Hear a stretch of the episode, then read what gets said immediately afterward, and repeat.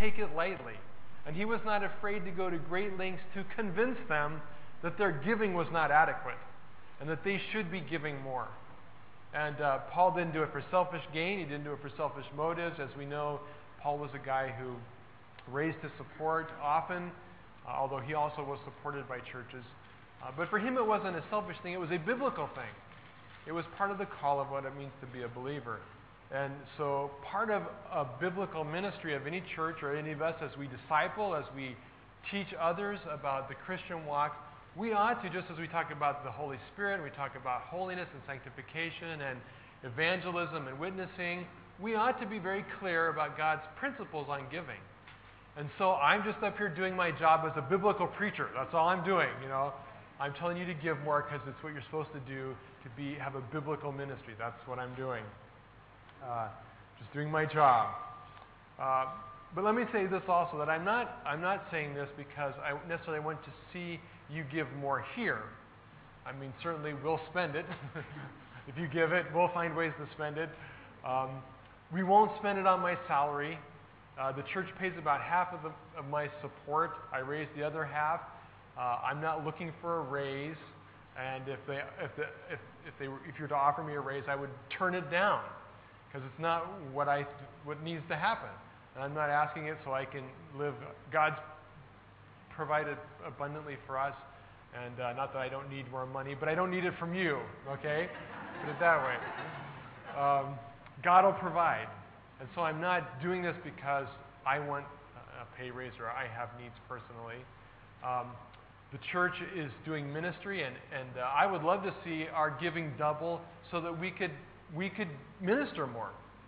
I would love to see us be able to do more in our work with the Lahu, helping those in need in Burma and China uh, and Thailand. Uh, many Lahu, uh, about 600,000 to a million, that we would love to impact, and it takes money to do that. And so, certainly, I would love to see our giving boosted so that we could do that. There, uh, you know, I would love to start another children's home. We have two going. I'd love by December to start another one. Uh, I, I would hope to have 20 50, I don't know. Uh, but, but that's not the main motive where we talk about this. We talk about it because God wants you to be a giver, and God may lead you to give totally other places. He may burden you to give in other uh, venues, other fields, other areas that have nothing to do with our church or our ministry or what we're doing with our foundation, and that's good. That's fine. What's important is that we understand God's heart for why giving is important and that we are motivated to give properly. And that's what Paul was concerned about. And really, in the end, Paul was, was concerned that these Corinthian believers take full possession of God's blessing in their own life. And Paul understood that part of that blessing was the joy of giving um, and the joy of, of really being blessed by blessing others financially. Um, there's another reason that Paul, and this is not necessarily my first motivation, but it is a Paul's, and it's an important one to consider. There's another reason why this was very important to Paul. And when you read through the, the whole New Testament, this theme comes up in several places. And it's something that Paul, next to preaching the gospel, this offering was a big deal. And uh, you wonder, why was it such a big deal for Paul?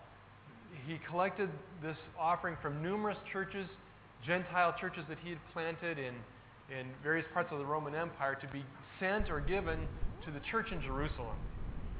Uh, it was important because it's what every believer should do, but it also had importance for Paul for another reason. And that was that for Paul, it was a huge and critical sign or witness of the reality of the church that was being planted. See, Paul saw all these Gentiles churches being formed, Paul himself had fought a great battle to make Christianity not dependent on Judaism and to really take the whole Christian church outside of the realm of Judaism. And he fought very hard that being a Christian didn't require things like circumcision and following all the, the laws and procedures and rules of the Jewish faith. And uh, there were many in Jerusalem and many other places who saw this, this division and this separation with, with Judaism and were concerned about it. And for Paul, this was a very critical and important way of showing that the church was genuine and real because the church would take care of its own. It was a witness to the world that these Gentile believers had truly come under the full power of God's grace. And their lives had been transformed. And these Gentile believers were now giving generously to those in need in Jerusalem, especially the church in Jerusalem. And for Paul, it was an important demonstration of what God was doing in one church with one group of people as he touched their lives by his grace and as they took care of each other, as they met each other's needs, as they gave generously. It was for Paul a very powerful and important witness. And he was aware that the world, not just in, in Jerusalem, but throughout the Roman Empire, was watching how the church treated each other, how they would take care of each other.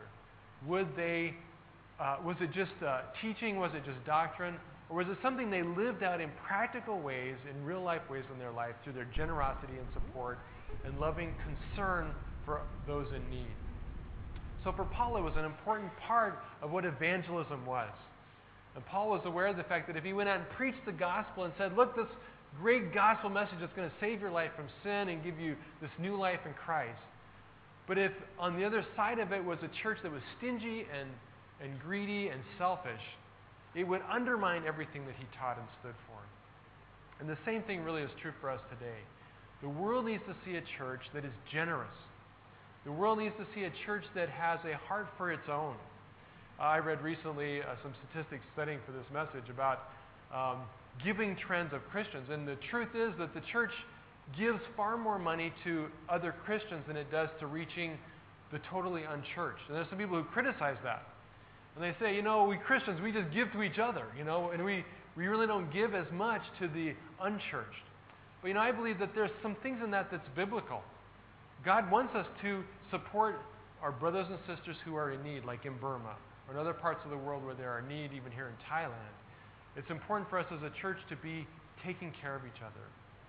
But the reality is that we do give outside of the church, and we do give to those in need around the world, and that also is a powerful witness so we need to be, uh, as a church, as the church worldwide, as well as our local fellowship, we need to have a, a reputation as a group of people who give generously, both to help our brothers and sisters in Christ in need, as well as a hurting, dying world that's in need. It's, it's one of our most powerful testimonies of God's grace. How, how terrible it would be if we, living in this community as a group of people who are doing ministry or doing church planting who are involved in the uh, evangelistic effort in Asia had a reputation as being stingy and cheap. Okay? What would that say about the message we are teaching? Well, it wouldn't say very much, would it? It would, in, in essence, make it powerless and ineffective. We are here as leaders representing churches, denominations, organizations, and we are to lead by example. And one of the things that we need to be an example in, just as in holiness, just as in our knowledge of uh, the Word and good theology and doctrine, we ought to be examples in generosity. And that's what Paul was challenging the Corinthians with. And that's why we uh, want to look at it this morning. So let's look. Uh, there's so much in this. I could just preach forever on this because it's rich. It's a lot of great truth, but we're not going to do that. I'm going to just pick out a few verses here and there out of these two chapters I encourage you to study it on your own. Uh, but let's look at why Paul says we should be giving. What should be the right heart and attitude of giving? First of all, he said that giving should be joyful. Giving should be something that we are really happy and excited about. You know, one of the most exciting, enthusiastic, the times when like we're shouting hallelujah is when we take the offering, right? So Paul's saying here. You don't believe me, I can just tell. Well, let's look at what the Bible says. Okay, chapter 8, verse 3. Well, let's start with verse 1 because it's good. Now, I want, you to, I want to tell you, dear brothers and sisters, what God in His kindness has done, or in His grace, has done for the churches in Macedonia. Though they have been going through much trouble and hard times, their wonderful joy and deep poverty have overflowed into rich generosity. For I can testify that they gave not only what they could afford, but even more. And they did it of their own free will.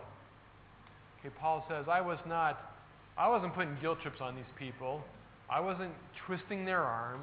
They gave this gift, this generous gift, even though they were poor, willingly, of their own free will. In fact, he says they begged us again and again for the gracious privilege of sharing in the gift for the Christians in Jerusalem. Okay, so these people, they were begging, Paul, please, we want to give. We want to be a part of this.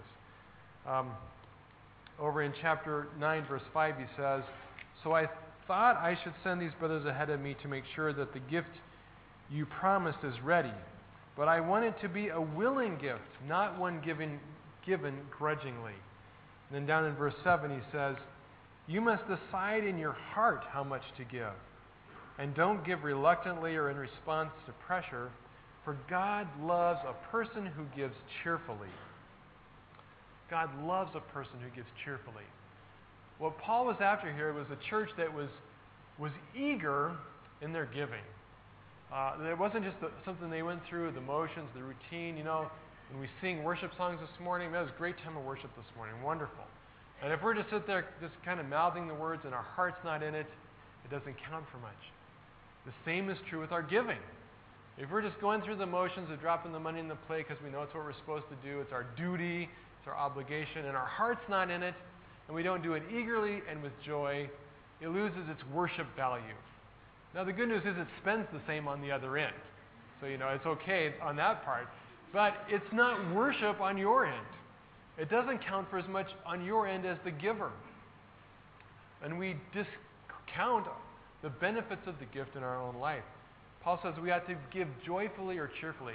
The word there is actually the word hilaron. It's the word we get hilarious from. We should give with hilarity. Okay, so maybe we should laugh as we take the offering. I don't know. Maybe if some people saw how much you give, they would laugh. I don't know. I don't think that's what it means. Uh, it means there should be joy in it. And like all the parts of our worship, it should flow out of a heart that is excited about what God is doing, excited about God's grace, excited about God's goodness, and we give joyfully in response to God's work in our life. Uh, it needs to be from the heart, not from guilt or duty.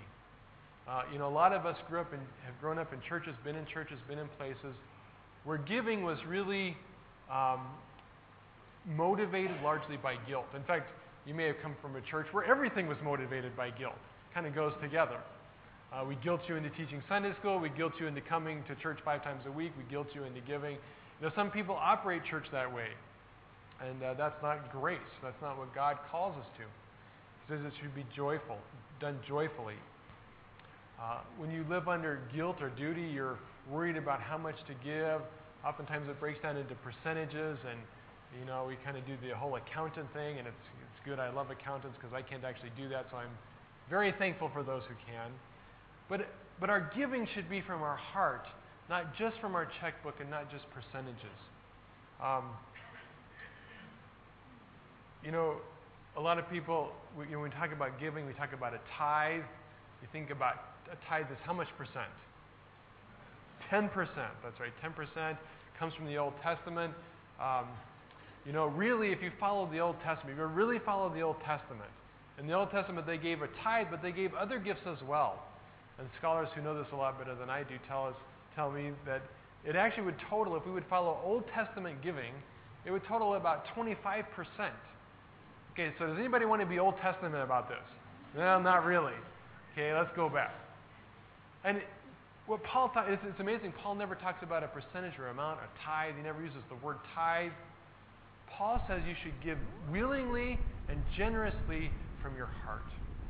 That's where true giving should start. Giving must come from the heart. Um, think of it this way. You know, it is fun to give. At Christmas time, I've learned, you know, when I was a little kid, I thought Christmas was all about getting. And it was probably because I really had, at that time, I had nothing to give and uh, I had lots to gain. And so I was very excited about getting things for Christmas, and I would wait, I would be awake Christmas Eve night, excited about what I was going to get. But later, as I became an adult, I started to learn the real joy of giving. And uh, one of the people I love to give to is my lovely wife Denise. I love to give her gifts, and uh, I, I learned that there were appropriate gifts and inappropriate gifts. And very early on, I learned on I learned that plug-in appliances are a bad gift. Okay? Especially things like vacuums, cleaning utensils, bad idea. And I didn't know. I was 22 years old. Nobody told me this stuff. And I thought I was just giving her this wonderful gift. Well, I learned later that plug-in appliances, no. But like sparkly, shiny things, yes. and uh, I remember numerous times Christmases just being so excited, buying her jewelry or whatever, and being so excited that I was going to be able to give. And you know, I didn't calculate in my heart, okay, what would be a fitting percentage to give to my wife for Christmas? Let's see, I make this much money. I think 2% is pretty good. You know, dear, I want you to know this costs 2% of my income. Okay, that's not giving from the heart, is it? I didn't go to the store. Of course, I had a budget. You know, I, I, I uh, there were limits. Okay, very serious limits. But I didn't go uh, worried about that. I was eager to give. Well, shouldn't our giving to God and His work be the same way? You know, if it comes down to us calculating it out by our accounting and, and, and worried about percentages, chances are, are very good that our heart is not in it. Now, the flip side, we can measure oftentimes our heart by percentages. You know, if, uh, if Denise says, yeah, you know, it was really cool you got me this bracelet that costs all of $2.50, you know, that you got out of a Cracker Jack box, um, thanks. You know, there, there is something about the substance of our gift, not by necessarily its price tag, but, but there, it can be weighed. You know, a gift that costs us something is an expression of a gift that came from deep within the heart. And it's true that the more it costs, the more, we may have sacrificed, the more it is an expression of how much it means in our heart. But it must start with our heart, not just with a, a statistic or a percentage or a dollar amount. And the amazing thing in this passage is that Paul says what God is looking at is not a percentage, He's not looking at dollar amounts. God is not impressed if you're wealthy and you can lay down a huge stack of bills. What God is looking at is the eagerness of our heart. He is looking at a heart that is generous in its attitude, a heart that is generous, that longs to give. And that's the Macedonians. The Macedonians were dirt poor. Chances are they really didn't actually give all that much. But they were a great example in what they gave because it came from a heart that was longing to give more. They gave everything they could, they gave more than they could give, and they longed to give even more than that. That's the heart that God is looking for a heart that says, man, I, you know, I'm giving this much. It's actually more than I can afford to give, but I wish I could give even so much more than that because I am eager, because I'm such a generous person, I'm eager to give. And it comes from my heart. Uh, secondly, really giving begins with giving not just our money, but it begins with giving ourselves. Paul says this. He says, They begged us again and again for this gracious gift of sharing. Um, but best of all, they went beyond our highest hopes, for their first action was to dedicate themselves to the Lord and to us according to God's will, according to what God would, would, would have them give. Um, Paul says that, that, that they didn't just give money, but first and foremost, they gave themselves to God. And then he says they gave themselves to Paul and to Paul's ministry and to Paul's vision for what he wanted to do with this gift. Um, what is money? When we give money, when we give our tithe, when we give our offering, what really are we giving? Well, we're not giving anything unless we've given ourselves first. God is never interested in a gift of money from a heart that He does not possess. What God wants us first to give is of ourselves to Him. And then, as we have given of ourselves to Him, as we're moved by grace, we give generously of our resources as well. Uh, that's why in churches we, you know, we don't encourage unbelievers or visitors or guests, people who don't follow Christ. We don't, we don't con money out of them.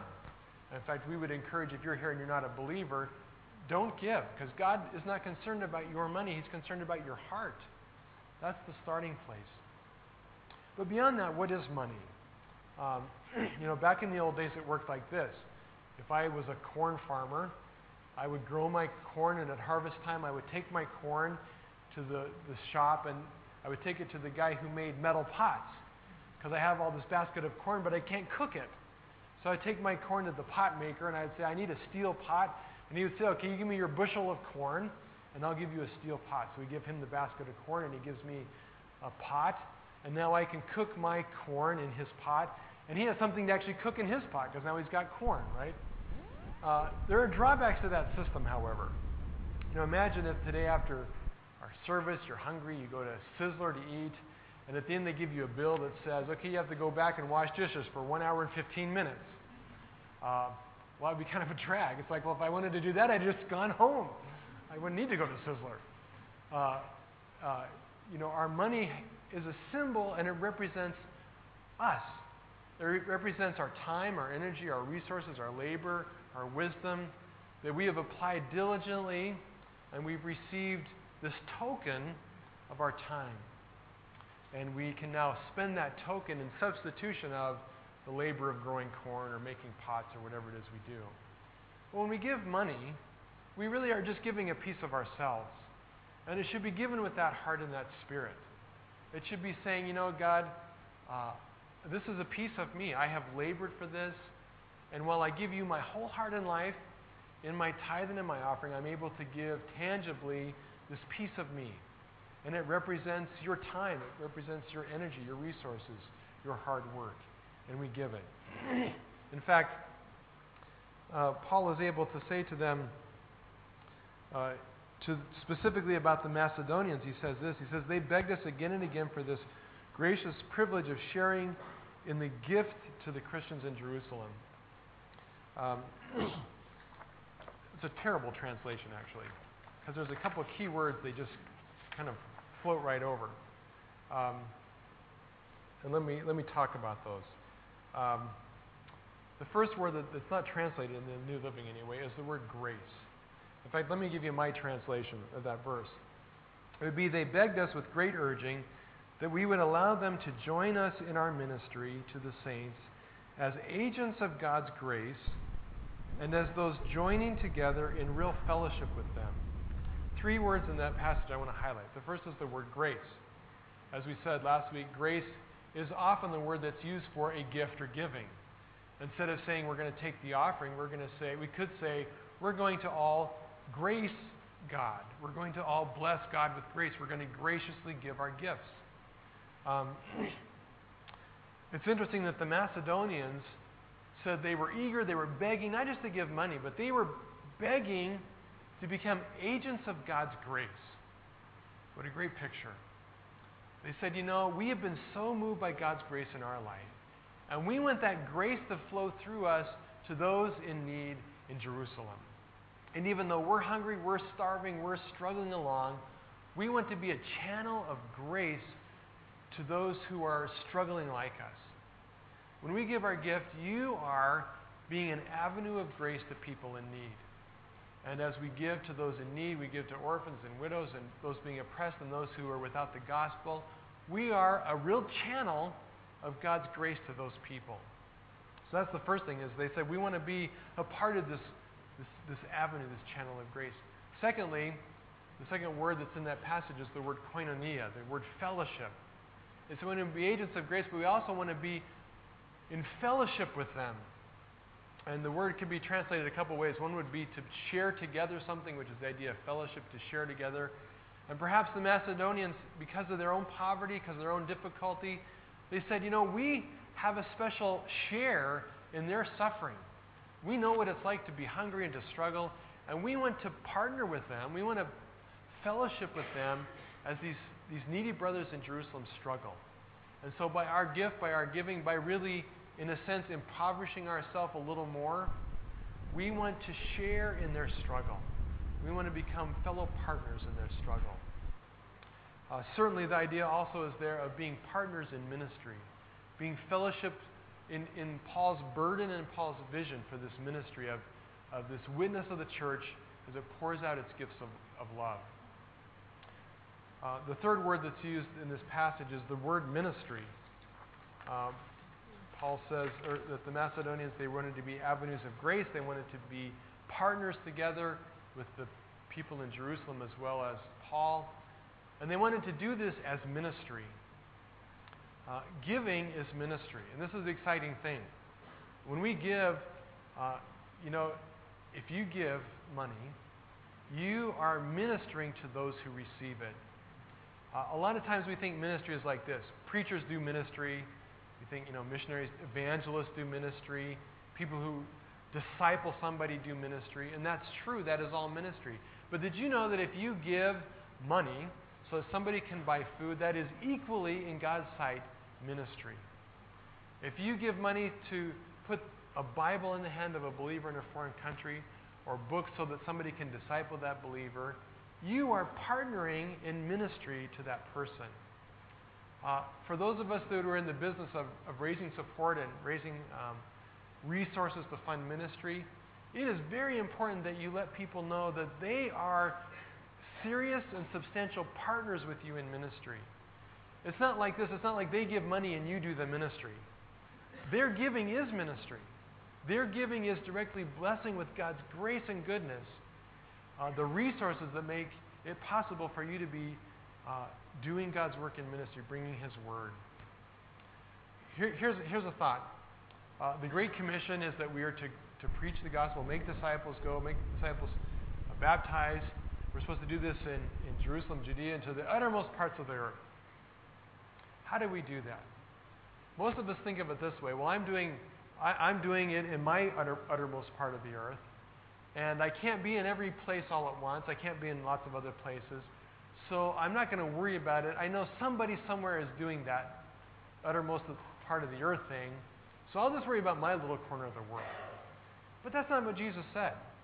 Jesus said, You all, as disciples, are to be doing ministry both locally, uh, at a wider scale, your Judea, your Samaria, and the, unto the uttermost parts of the earth. It is a duty and a job and a responsibility of every believer. So, what are you doing to reach your Jerusalem, your Judea, your Samaria? What are you doing to reach all the countries of the globe? Jesus expects all of you to be doing ministry on multiple continents. Okay, now some of you I know are doing that because of air travel. Because a few of you who are doing ministry on multiple con- continents, let's give them a hand. Okay? But what about the rest of you? You know, you're dropping the ball here. I want you to know that uh, I have done ministry. I'm going to brag. I've done ministry in Guatemala, Costa Rica, Bolivia, India, Sri Lanka, Nepal. You know, a lot of those countries I've never even been to. But I've done ministry in those countries. You know how? Because I gave. Because I supported ministry in those countries. Okay, we can be global in ministry by giving. Uh, and you know maybe that's a goal. I don't know. You know we got to give as God leads. So maybe God would say, you know, you should be giving at least something to every continent or places where certainly God has burdened you. Isn't that cool? We can share ministry to the uttermost parts of the world as we joyfully support through giving. Um, how do we measure that? Paul says we give joyfully, we give from our heart. Um, he says ultimately that this giving is a, is a measuring stick of our heart. He says in verse, verse 11, Now you should carry this project. He's talking to the Corinthians, this project of taking this offering. You should carry it through to completion just as enthusiastically as you began it. Give whatever you can according to what you have. If you are really eager to give, it isn't important how much you are it isn't important how much you are able to give. Give what God, um, God wants you to give. Um, you give what you have, what you don't have. Uh, that's the heart of it. Uh, he loves a cheerful giver. He loves it when we give generously from our heart. And then he says this How do we measure all that? How do we measure if we're being generous? Well, he says this in verse 7 and 8. Since you excel in so many ways, you have so much faith, you have such gifted speakers, such knowledge, such enthusiasm, and love for us, I want you to also excel in this gracious ministry of giving. I am not saying this as a command, as something you must do, uh, even though other churches are eager to do it, but this is one way to prove that your love is real. This is one way to prove that your love is genuine. You know, one of the criticisms that Paul had in 1 Corinthians was that the Corinthians were very proud of what they had. They thought they had great theology. They thought they were super smart about the Bible. They thought they were filled with the Holy Spirit, uh, and they had all these spectacular gifts. But Paul recognized a lot of immaturity in the Corinthian church. Paul kind of repeats that theme again here. He says, Yeah, I know you've got great theology, you're so smart, you're filled with knowledge, you're just such loving people towards me, which, if you know much about uh, the relationship Paul had with the Corinthians, was a bit maybe sarcastic. Um, he says, Okay, now prove all that, and let's see it by the measure of your generosity. You know, the reality is we can have great theology, we can have great knowledge of the Scripture, we can be super smart people, but what counts is not what we know, it's what we live. And Paul says a good measure of what we are living is our giving. He said, What we give is a test of the love, the genuineness of the love in our heart. And see, that's what God's concerned about. Are we people who genuinely live out His love all around us? Paul says one way to measure that is by your heart of giving. And that's why for Paul this was so important that the world see demonstrated the heart of the church giving generously to those in need. He says it is a measure of your heart. Uh, Paul is basically saying, you know, you talk a lot, but, you know, put your money where your mouth is. Let's see it. Let's see if you can come through as big as you talk. Uh, it is a sign of the genuineness of our heart. Um, that's the attitude of giving. Paul then gives one other example, and he used the example of the Macedonians, but he gives one final example of the ultimate gift of giving. And that's in verse 6 of chapter 8. He says this. Mm, actually, it's not in verse 6.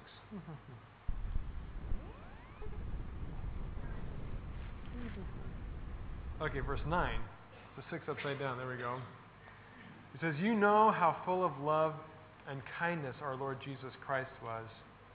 Though he was very rich, yet for your sakes he became poor, so that by his poverty he could make you rich.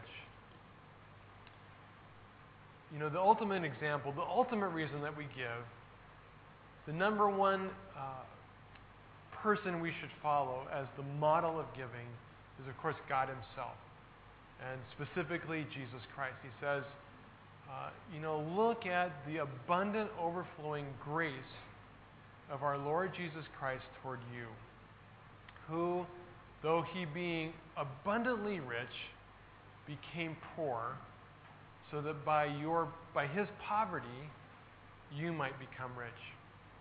Uh, I want to close with just a couple thoughts about, about the richness of God and his poverty. And there's a problem here. And that is this how, does, how is it God can be poor? Okay, you ever think about this? How can God make himself poor? How, how can, and here's another question really, kind of the flip side of that. How can God be generous? Now, for me, generosity would involve, most of the time, some kind of sacrifice. I mean, if I see some brother who's struggling along and needs money, and I take 5,000 baht and I give them that 5,000 baht, you know, it, it means that that's 5,000 baht I don't have. And, you know, I don't have a lot. Probably like most of you, you know, the money always runs out a week or two before the month, right? And you kind of live those last week, last two weeks maybe, you know, on like, I don't know, prayer, right? And so when you give that money away, it's a bit of a sacrifice. Well, you know, God is infinitely wealthy. So, you know, for God to give, it doesn't really cost him anything. Uh, if, and, that's one of the things we got to come to grips with in our own ministry, in our own lives. We think that somehow we're going to run God broke or something. Like God's going to run out of money. And the reason we don't have money is because God somehow doesn't have it. You know, God has infinite wealth. And if He wanted, He could say to Doi Suthep Mountain out there, I'm going to turn Doi Suthep into a mountain of coins. And he could just turn that whole thing into a big mountain of gold coins and say, Here, here, just go take buckets full. He could do that. Well, why doesn't he? Well, because it would wreck you. Okay, that's the main reason. It's because it would ruin. He says every good gift comes from above. He's decided buckets full of gold for most of us would not be a good thing. It would just ruin our lives. So he said, I'll give it to you in much smaller doses, and that way you have to trust me. That's a good thing. And so he has this, he has infinite wealth at his disposable, disposable, disposal, and he wants to give it to you, and he will, all in the right time. And uh, he's guaranteed that. He's going to provide for you. He's going to take care of your needs. He's going to bless and provide for your ministry. Uh, so don't get excited if you know the paycheck seems a bit short. God's got it under control. He just wants you to trust Him, and in time He'll give. But it doesn't cost Him anything. He can speak it into existence. You need food. You know the Israelites, however, what 1.4 million of them wandering out in the desert. There's no food. There's no potatoes. There's no onions. There's no cows. It's a desert. God says, not a problem. I will speak bread into existence for you. And presto, every morning they went out and there was bread just laying on the ground. What a deal. God can give, but it didn't cost God anything. God didn't have to go to his bank account, didn't have to go to the ATM machine and draw out money to pay for bread to feed 1.4 million people every day in the desert. So, what does it mean for God to be generous? What does it mean, God, to give himself into poverty? Well, that's kind of a problem for a guy who's got everything. You know, even Bill Gates, if he was really truly generous and like, you know, bailed out, you know, several countries' national debt, he would run out of money eventually. God would never run out. So what does it mean for God to be generous to you? What does it mean for God to give? It says Jesus became poor. How did Jesus become poor? Jesus needs nothing. Okay, not only does he have infinite resources of wealth, but think about this God never needs anything.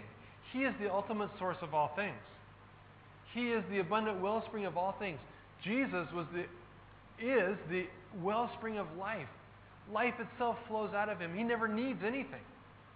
Uh, when Jesus came to earth, he came in the form of a man, it's true, and a lot of people think what Paul's talking about is, you know, he was human, and uh, he had to, you know, he was poor, he was a carpenter, he was on welfare, you know, all these ladies were feeding him all the time, he's kind of homeless.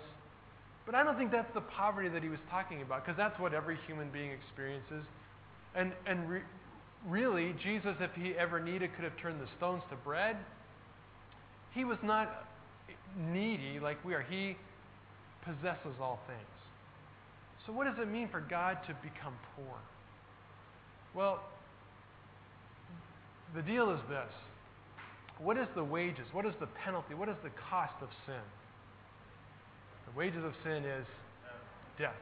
Death. Uh, that is a penalty. That is a wage, a cost that cannot be paid materially. You know, it's not a matter of us saying, God, you know, mean, you know, Bill Gates would be a good candidate for this. God, you know, I know I've sinned. Here's $60 billion. This should cover it. Okay, if money could pay for sin, being rich would be a good thing and Bill Gates would be a very righteous man. But he can't.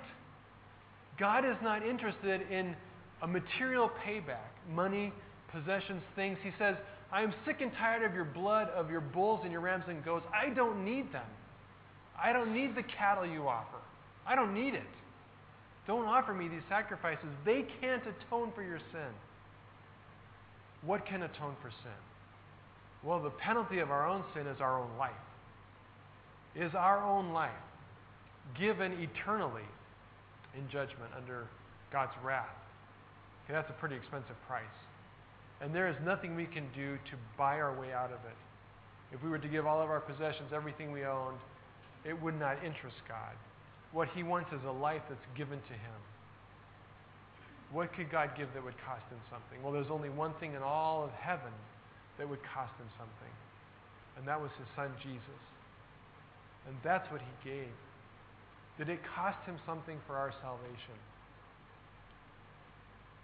It cost him dearly. God knows what it means to be generous.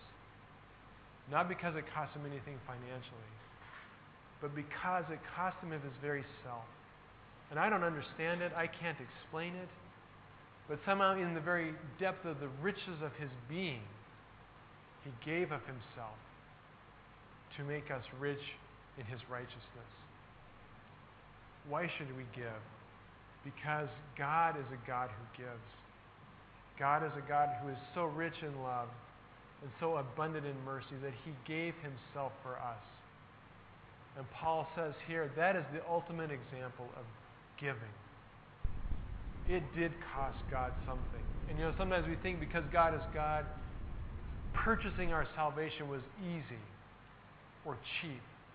Believe me, it was anything but that. It was infinitely expensive. You know, we could say that, uh, while we're picking on Bill Gates, that he's a very wealthy man, but for him to become poor would cost a great deal more than for me to become poor. I'm like about six inches away from poverty all the time. And it wouldn't be hard. I don't even have to try. He would have much more to lose. It would cost him much more because of his wealth to impoverish himself. How much did it cost an infinite God to become poor? I don't know. And I can't really explain it. But he did that to purchase our salvation. Uh, should we be generous people? If God, who has the wealth of the world at our disposal, how much can we afford to give? Well, Paul puts it this way in chapter 9. He says, Here's how much you can afford to give. He says, Remember this a farmer who plants only a few seeds will get a small crop. You know, you give cheap, you get cheap. You know, if you're stingy, you get stingy. But the one who plants generously will get a generous crop. You must each make up your own mind. Actually, that's another bad translation. Literally, it says you must, you must each decide in your own heart how much to give. Don't give reluctantly or in response to pressure, for God loves the person who gives cheerfully. And, and here's an important and, and God will always, will always generously provide all you need. Then you will always have everything you need and plenty left over to share with others. As the scripture says, godly people give generously to the poor. Their deeds will not be forgotten by God. For God is the one who gives seed to the farmer and then bread to eat. In the same way, He will give you many opportunities to do good by giving, and He will produce in you a great harvest of generosity. It's awesome. How much can you afford to give? Well, God is the limit. God is the limit. Now don't be, you know, God says, don't give yourself into poverty. But, but you can give probably a lot more than you think you can. Because as you give, God promises He will supply abundantly to meet your needs, not to make you wealthy. Okay, giving is not a way to get, you know, a brand new car. I tried that once. It doesn't work. Um, it just made me poorer. Uh, and I gave for the wrong reason. So it made me poorer with no credit to my account for God. But if we give out of a generous heart that loves to give, God will promise us He will provide every need plus enough left over to be even more generous. So it's this great, it's this great vicious cycle. I try to give a little more, God gives a lot more back. I give even more, God gives even more back. How far could this go? I don't know. Let's try it. Let's see how far it can go. Uh, I'm thankful that I learned this lesson when I was very young. I was 17 years old. I went to kind of a crazy church that was a bit on the legalistic side. Uh, but one of the things they did right is they did this faith giving campaign. They had the whole little cards and everything. And the more I think about it, the more I realize how biblical this was. Because they said, you know, you need to go before God and you need to trust God to give you how much He's calling you to give. And you need to put down that amount, whether you can pay for it or not, and say, God, I'm pledging, I'm promising, I'm trusting that you will supply for me to give this amount. And then they made it sound really good. This, you know, they really got, got us fired up. They probably threw in some good doses of guilt along the way, I'm sure. And I decided, you know, my allowance back then was eight U.S. dollars, okay, which then was probably a lot more than it is now. I decided, I felt God move in my heart. I felt God speak clearly to me that I was supposed to give $10 a month, which is $2 more than I actually made. And uh, I thought, what the heck? I've got nothing to lose. It's easy when you're in high school. You know, you guys don't know how easy you got it because mom feeds you even if you give away all your money. Um, it's great. So I thought, I got nothing to lose. I'm putting down $10. And you know, it's amazing. God was faithful to provide that and abundantly more. Uh, God just blessed me. And I saw, you know, it's true. When you trust God to give, God is abundant as a giver. If He could impoverish Himself that much to give us Jesus, how generous is His heart toward us for everyday stuff? We can count on Him to be faithful if we will trust Him in His goodness. Let's pray.